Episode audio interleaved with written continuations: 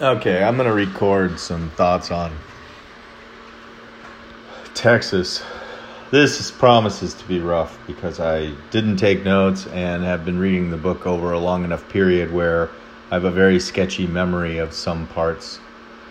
So I don't pretend for this to be comprehensive or even wholly 100% accurate. But anyway, um, I read, I'm reading now, I'm about 400 pages into this history of Texas, and it's a fascinating state. Very, very fascinating state. Um, it has been tied up in its origin inextricably to the uh, Spanish Empire in and what's now Mexico, Central and South America. Uh, you know that all most of Central Mexico, Central South America, like huge, effectively, all the valuable parts were colonized. I mean, like extracting minerals and ore and gold and silver uh, from mining, and then there were coffee plantations and sugar plantations and so the land has been sort of, I mean, it's fair to say, whatever your politics, that the, the people and the land were exploited, exploited in the most, in the most direct and, and somewhat ignominious way by the Spanish and Portuguese empires. And so the Aztecs that are now, are, that were in what's now Mexico City, were vanquished pretty quickly by I don't know who the hell it was. Cortez Vasquez. See, I, I, I think it was Cortez. Or he could have been the Incas. I don't know. Was it Digamos? I don't know. Insert, you know, Spanish conqueror guy from, you know, that period of Spain. We're talking like 15th century, 1400s, 16th century mostly, actually because you had Columbus in 1492 who sailed, as it were, the ocean blue.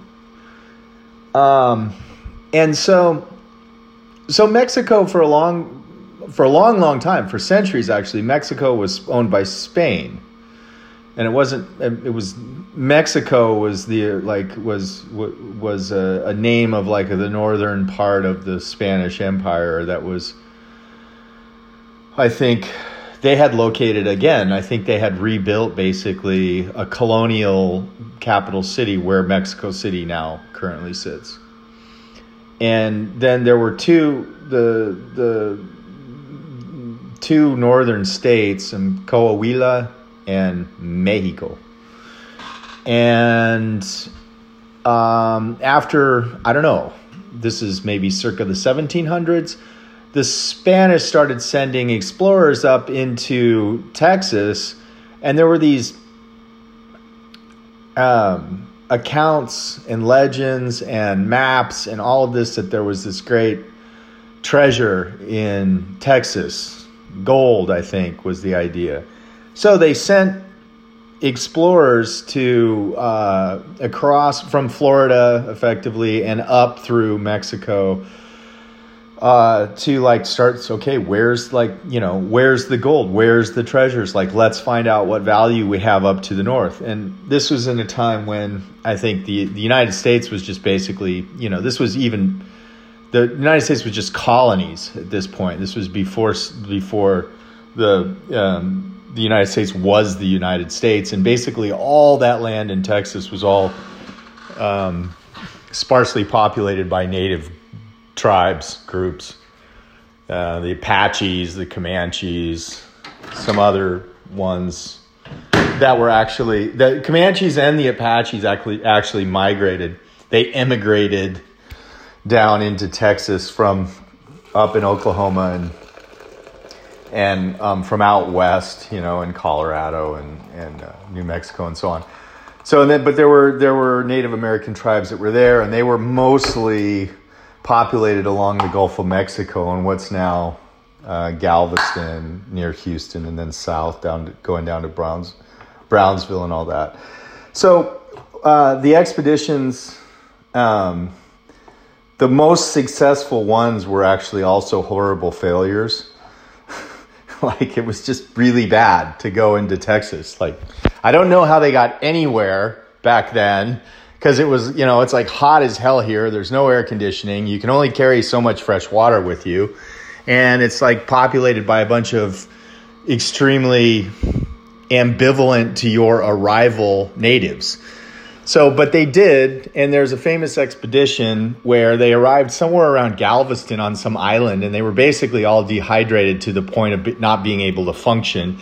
And they were taken up by this tribe um, and then like at some point things went sour and like some of them were eaten.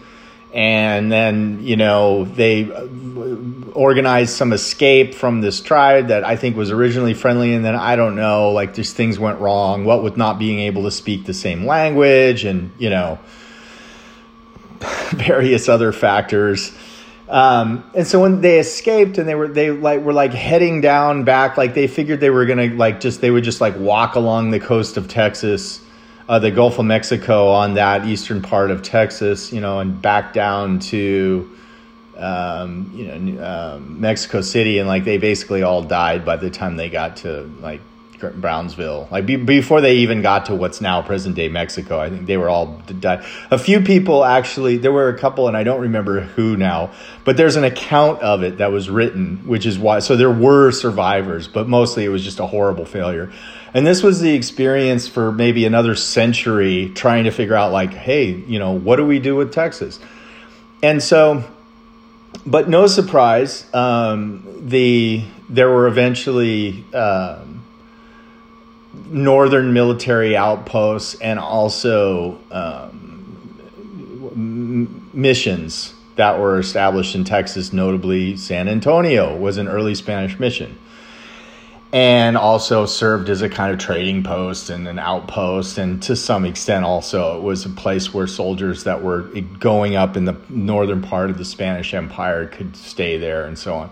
But there was hardly any settlement from the British, the whites, in the colonies. And that all started to change in like the 1700s, late 1700s, early 1800s, and all of a sudden there was people had discovered, hey, uh, you can just go. So what happened was, uh, let me let me set this up a little bit better. So Spain and Mexico fought a war, and Mexico wasn't Mexico; it was the part of Spain that didn't like the other part, basically and they fought a war and they won and so they christened the new country of mexico.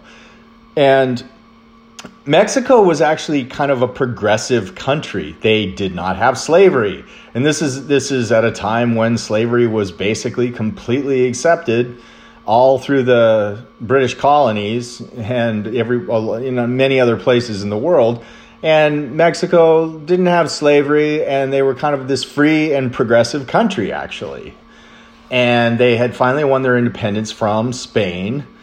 And so they had a, a, a government, and they were kind of federalist. So they had all these territories that were loosely connected to the central government and they wrote a constitution in 1824 and they said yeah you know what? Like every now and then like this like davy crockett or daniel boone or jim bowie character like shows up or stephen f. Austin eh, or sam houston these guys would show up and they would be like yeah we're just gonna we just we're just staying basically. We like shot all the indians and fought them off at least for the time being and you know we have like 600 acres or a thousand acres of land now and we're going to basically you know grow some crops and i'm going to have my cousins come out and you know we're just not going to leave basically because well i don't know why because that's what the colonists would do. They would just kind of assumed everything out there was theirs.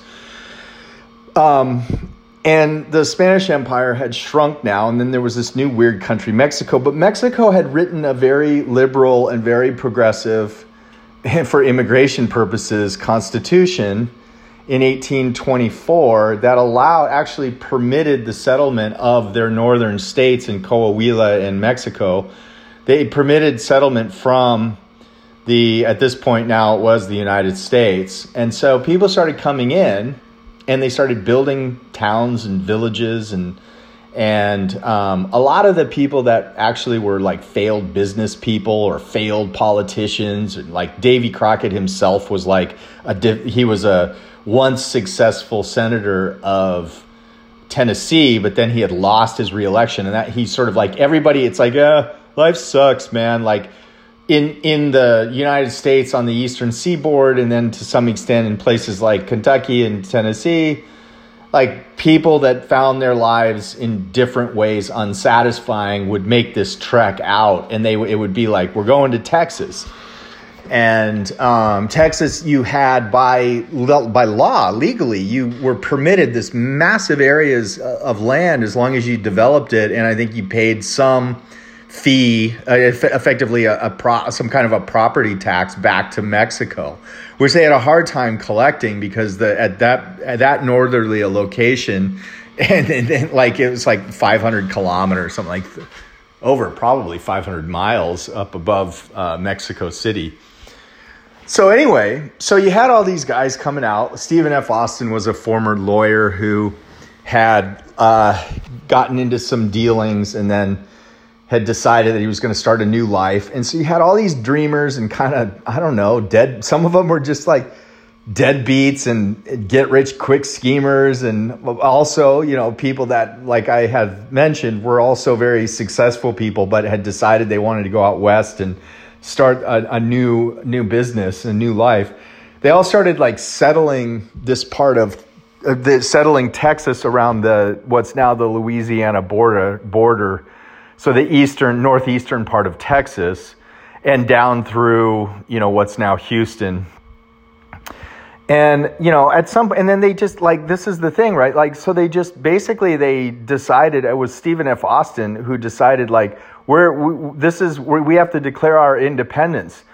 And this, like, this is the, the, the, the really most fantastical thing about Texas history is that the whole thing is just a mythical it's not a lie. It's not it's not i'm not saying this coming from a place with a bad heart about texas. I love texas but it is just a factual truth. It is just a truth of history that declaring your independence in texas when texas is completely owned by mexico it's like showing up in somebody's house and then just like you know going you know, just like saying, yeah, you know, I'm declaring my independence from you in your living room or your, you know, in your garage. And you just, it's like they were just squatters in the country of Mexico. They had no rights to be there. And the, the only reason they were there without war was because the, the Mexican Constitution permitted settling.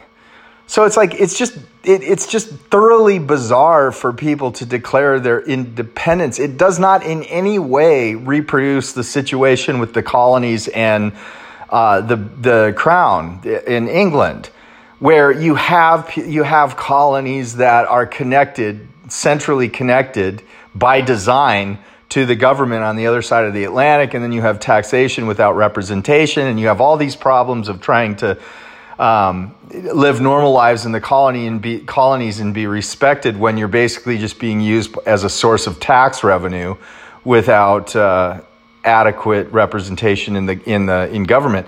There nothing like that was happening. It was like it's like if I went, you know, or someone went to you know, Germany or something and started a business and then decided to declare your, ind- you didn't like the deal you got after a year or two.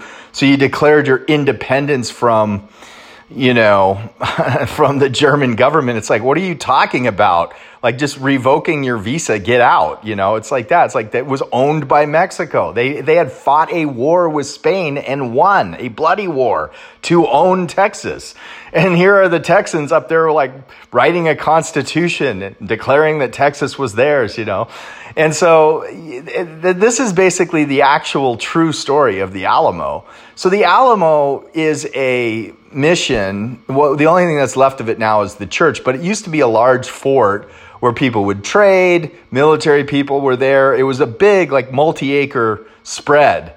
Um, and it, th- that was in San Antonio. And San Antonio was a northern city of Mexico. That's what it was. It was like San Antonio was originally a Spanish mission And then oh, after the Spanish Mexican War, it became wholly owned by the new Mexican government. And that was what it was. It, it, was like a northern post of the Mexican government. So then, like, they, the, the, the white settlers, uh, the colonists, had started getting into skirmishes with the Mexican government, and there were tensions developing. And so there were Tejanos, which were basically people who of Spanish descent that had decided to align themselves with the the the settled the settlers, the colonists from the now the new United States. So you had the you had like the colonists of the settlers in Texas, and then the Tejanos, and then you had like the Mexican military and government people proper who were like, What's going on up here? We didn't approve that. Why aren't you guys doing? What is this deal about the Constitution? And so the general at the time, a very talented guy named Santa Anna, got wind that they were like basically forming their own government inside the country. So he started sending troops up there. And the hostilities kept ramping up, ratcheting up, and eventually, like, a bunch of white settlers, I forgot who was the original rabble rouser, but basically took San Antonio by force. Like it, it's just an attack by settlers. Like it's not the, then nobody, like it's owned. It is a, it is a Mexican city. Like that's what it is by law, by everything. And they just went and like took it while it had a low representation of military people in it. And they all holed up in the Alamo. And once they were in the Alamo, they didn't realize that Santa Anna knew that this kind of thing was coming, and he was sending like thousands of Mexican military up to retake their own city and get the damn settlers out of his hair, basically. So the settlers like started like sending, you know, by horseback out, like saying how they were like under siege by this rebel force and all this bullshit. like it's like, what are you guys drinking, man, and smoking? And guy like Davy Crockett had just lost his reelection, and he's like, fuck it, man, I'll go out to Texas. And there was this kind of myth developing about Texas where you could get you could get uh, hundreds of miles of land for free and you know it, has got you can still hear texans think they texans still feel this way about their state it's a state of no laws and all opportunities you know and so like you had these so davy crockett showed up at the alamo and like all these famous people were in the alamo right? And there was this big standoff and the way that it got written or got talked about in history it's like the last stand of the brave alamo fighters. And it's like these were just the jackasses that you know rode into a Mexican city and took it over. And then like went oops when like the Mexican military who showed up to get the to you know route them out of San Antonio like whoops turns out that we're to have to make this like a last stand because we're kind of in trouble now and we're all to die. And that's basically what happened. And Santa Anna made a mistake which could have cost him his life, but didn't because he was later defeated in the in what the Mexico fought a, the, the war with uh, with Texas later, a couple decades later, actually in San Jacinto, and which is outside of Houston. And Sam Houston was named after Sam Houston, of course, and Sam Houston actually spared uh, Santa Anna's life because he was defeated there. And that was sort of the last battle of the, the Mexican American War.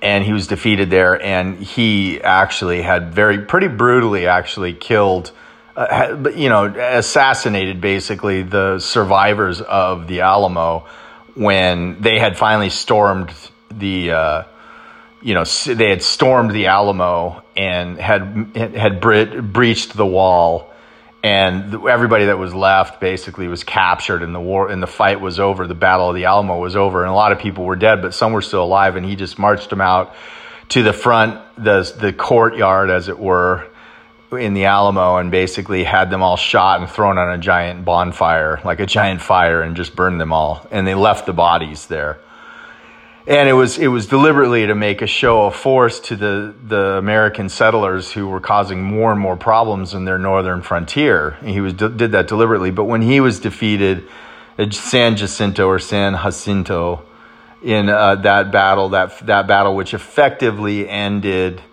That was the effectively the last loss of Mexico, where they had to concede. Um, he he was his life was spared and he ended up going and and he was actually in jail for a while in Washington D.C. and then they let him go, and he went, but he ended up going back and and actually rearmed and caused more problems later actually, but um, so that actually is what happened. Like that's what happened. And it's funny that we look back on history now and we think how how brave they were and this and that, and it's like, well, yeah, but would we say that by a bunch of assholes in Montana that, you know, took over some town in Wyoming, like some like, you know, Unabomber types, you know, that had, you know, and then started crying about freedom?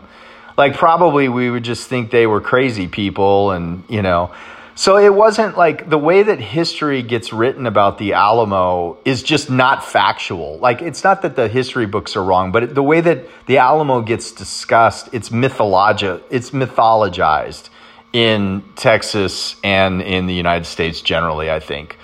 And it's not really like that. It's made to sound like they were just like, you know, souvenir shopping on the Riverwalk or something and a bunch of like you know, shitty Mexicans came and shot him in the head or something. It's like, no, they like it's a Mexican city and they came in there and took it by force.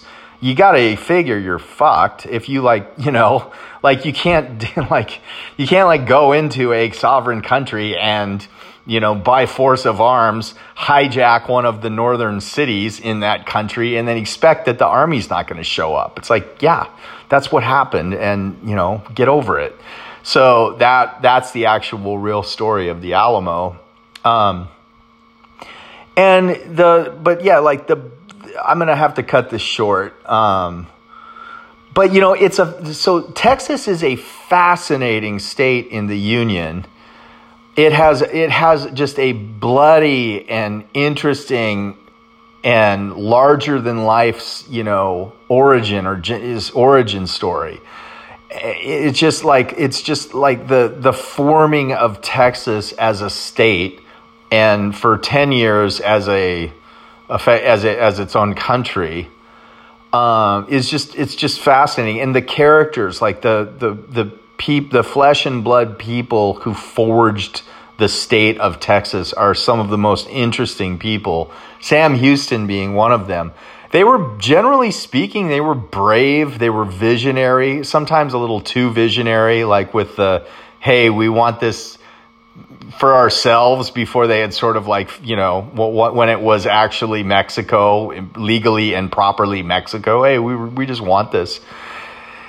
And uh, you know a little yeah so a little too visionary sometimes but like it really was it was a like just it was the epitome of the frontier um, they they survived first these like decades of like skirmishes with Mexico, and then finally were were you know formed their own government, which was originally in Houston, and then it was just so terrible that they moved it to Austin, and then like in Austin they built it all with green lumber, and then when the lumber dried, it, that basically the Capitol building just fell down you kind of got the feeling they were drinking a lot of frontier whiskey back then actually. Like a lot of stuff was just like why did you do that? But you know okay. Like we're talking about just a we're talking about just a few thousand people in a very very large area. Um, but they so they sort of went from oh and by the way like the the slave uh, legacy of Texas is very real and very strong. In fact, they are, and I did not know this actually, and it doesn't make me like Texas any less. It's my favorite state, uh, as I've said many times, but it it has a very very staunch commitment to the to the Confederate cause, and and in fact, they were they even made some of the Confederacy look, uh, you know, normal and and uh, you know tamed down by comparison. So one of the things that happened, this is part of Texas history as, as well, is the importation of slaves from other countries to the New World was banned. Uh, it was actually. Slavery was never legal in Mexico, by the way. Sla- uh, Mexico has a much better record of slavery than the United States. And it's clear why. I mean, slavery was big business in the South.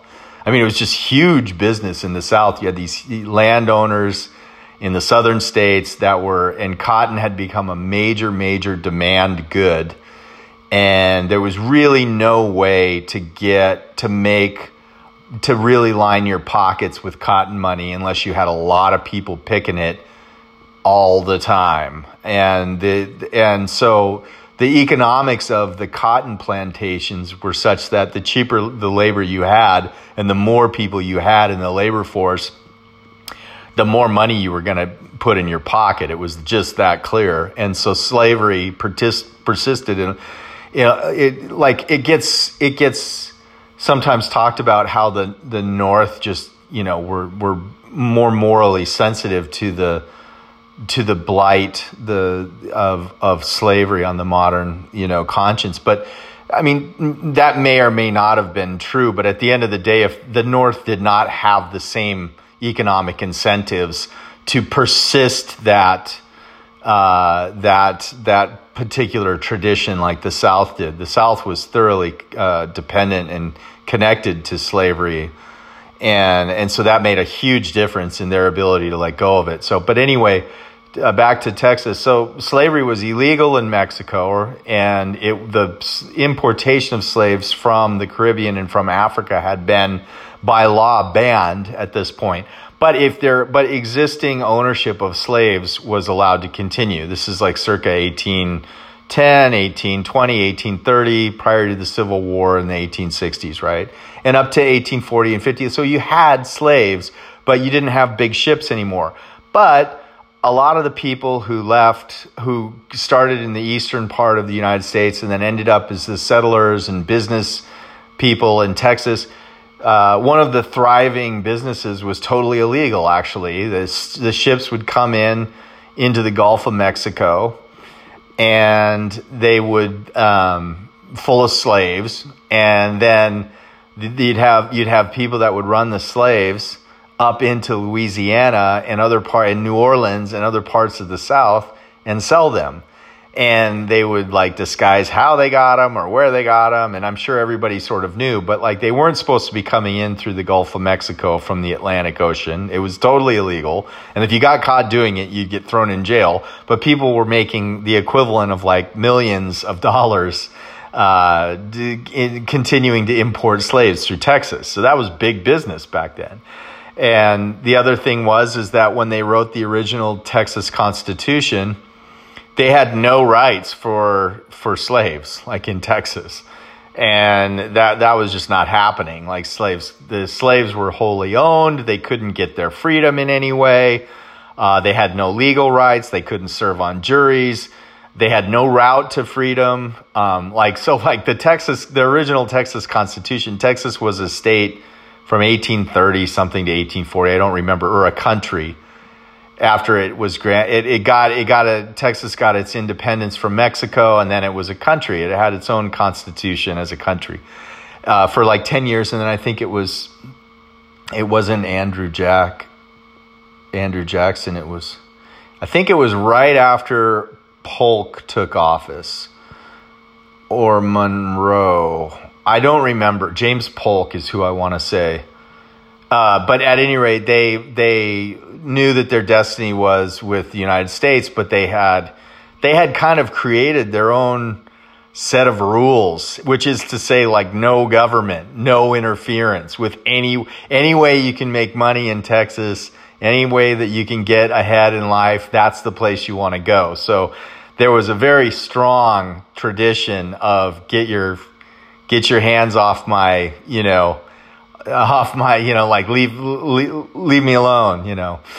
And so it was interesting to hear about that, to read about that. And of course, you know, when Texas, um, when the when the the North and South went to war in the Civil War, Texas was of course part of the Confederacy, and they fought all over. They sent they had Texas Rangers that were fighting in you know way out east in Florida and so on, and uh, it was a hard transition after the war for Texas. It was a very it was a very difficult time. They had originally had Democrats, and Democrats at that time were the pro slavery candidate uh, party, but you had an, uh, initially a, a Democratic uh, Senate and House in the now state of Texas, and well, they had to actually they had to be readmitted into the union under Reconstruction. So their Reconstruction construction government was um, the the original one was not acceptable to the federal government in D.C. Like it was just like okay, we're just going to go back to doing what we're doing and it wasn't enough. They did not grant any um, any real palpable uh, privileges or rights to to slaves in the state, and they tried to go back to the status quo, and so they had a hard time getting admitted back into the union. When they finally did, they had um, initially they had um, a government that was that was very very much trying to the the initial government didn't do anything and then when they had the reform government it went too far in the other direction and they had all kinds of freaking gunfights like people with six shooters and like people would fight like a dozen people would be killed over some argument about a slave situation and they had a republican which which at that time was an anti-slavery government for a while, and that that didn't work. Like they, the state of Texas was threatening to pull apart after in the Reconstruction period after they were admitted. They had for a time uh, federal troops in Texas to try to maintain some semblance of law and order.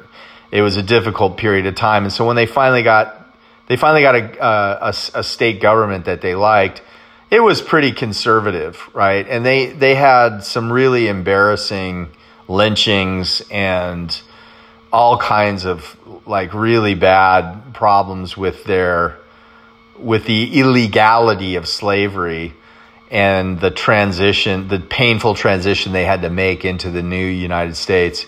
I think they it's safe to say they were really far behind in that and they really struggled to adapt to the new code as it were but um, yeah, but they made it, and they like just about every major adventurous, pioneering, and just crazy like Western novel story you can think of happened in Texas, including the famous cattle drives up to Dodge City. Like those cattle drives were just crazy. They were eventually made unnecessary by the building of railroads, but they were just like they would move you know i don't know how many head of cattle it was just ridiculous all the way up to the markets up in in uh, kansas. And uh, the people that did that were just just i mean they were just crazy. Like it was not a safe job. It was a long way to go to do that. And and yeah they had they had a continuing threat from the the comanches had become uh, in the 19th century, they were hard to they they they were effectively a real almost a military style force by the mid 19th century in Texas and they basically relied on the buffalo the buffalo were in Texas and so the a lot of big game the hunters came into Texas to make their fortune selling buffalo meat back west and buffalo skins. But that was what got the Comanches pissed off is that they were killing all the buffalo, and that's the Comanches. They that was their primary source of everything, food, you know, income, everything. So the Comanches like really, really weaponized, and the they they became expert horse riders, and they also got their hands on pistols and weapons. And so you just have one just horrible, bloody, you know, fight out in the eastern part of Texas or even out west, out towards New Mexico. One after another, and he's just like, uh, you know, like for everything that you can say about the white, the Texans who went, you know, go in and kill everyone, you know, in the in the the Indian village, you can equally say about the Comanches. They would like just like if you if you got caught, they actually at one point would give out little cyanide capsules to people who like rangers and other people and uh, people who are doing the cattle drives and, and people who are traveling through Comanche territory, they would hand out cyanide capsules because it was so horrific, tor- such horrific torture if you were captured by Comanche uh, raiding and warring uh, raiding tri- raids. So they would, yeah, they would like you know, they would discover the bodies that had been like they would just stick hot coals in people, you know, tied up and scalp them alive and just like prolong their their misery as long as possible. It was like you do not want to get uh, you know taken into you do not want to be captured by the Comanches. So the Texans were fighting the Comanches until finally they they they had like a there was a they were started to eventually like narrow the winnow, winnow them down in number until finally they started, started like tracking the last of the warring tribes. They were put on reservations up in Oklahoma, but it was ridiculous. It was like, here's some rotten, you know, over salted meat, and here's a tribe of people that have been riding free on horseback, you know, and hunting buffalo in Texas, and now you're like hanging out in Oklahoma, like with nothing to do, basically. it was ridiculous. Like it, so the Comanches would they started using the uh, the reservations as just like places to restock and like get some food and like rest for a while, and then they would just go out on the warpath again down in Texas and just start killing everyone. It was just an all out war, uh, and so finally they um, they started losing. You know, I mean, they started like the the Rangers were formed, which were like pretty much super badass, like think of like Western six gun type of guys. And these guys were not great. A lot of these guys were like, I mean, a lot of these guys would like have no problem. Like, if you think of gunfights and all this stuff that we think of like as the OK Corral, like this stuff happened in those towns all the time. It would happen over any little damn thing.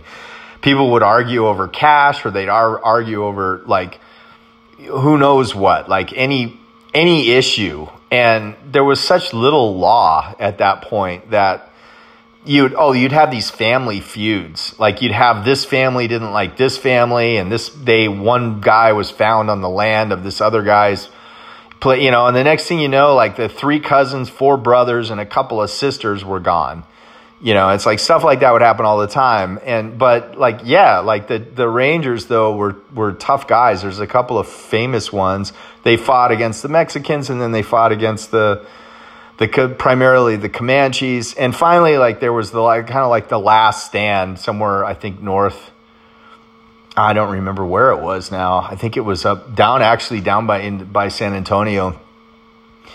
And um this uh, you know so the the Indian the Comanche problem was finally they finally got control of that. And then they started actually building a real a real capital in Austin. And University of Texas my alma mater was built was founded in 1883 and they imported most of the professors from other places. But they made a real effort to start building the state and but it retains i think the point is is it has retained right up to the present day and still going strong this kind of frontier flavor. It's always been very suspicious of the federal government back east. It's always, always had a chip on its shoulder about how it had to be told what to do instead of, you know, determining for itself what its course was going to be. And it's always basically had a very strong libertarian streak where you know, bureaucracy and central government has been a big part of the problem. And it's always been very, very pro business state in the sense that if you can figure out some way to make money, come to Texas. And, you know, that's been part and parcel of the state. It's also, by the way, had a lot of very brilliant people have have immigrated here from Europe. Uh, people came out here from Germany, from Sweden, um, and so there's there's this kind of perception that a lot of Texas is this cultural wasteland, and you know, yeah, it's been about oil and big business and ranching and things like that. But it's got it has a very famous history, which I'll have to get into some other time with writers and intellectuals and painters like Georgia O'Keeffe.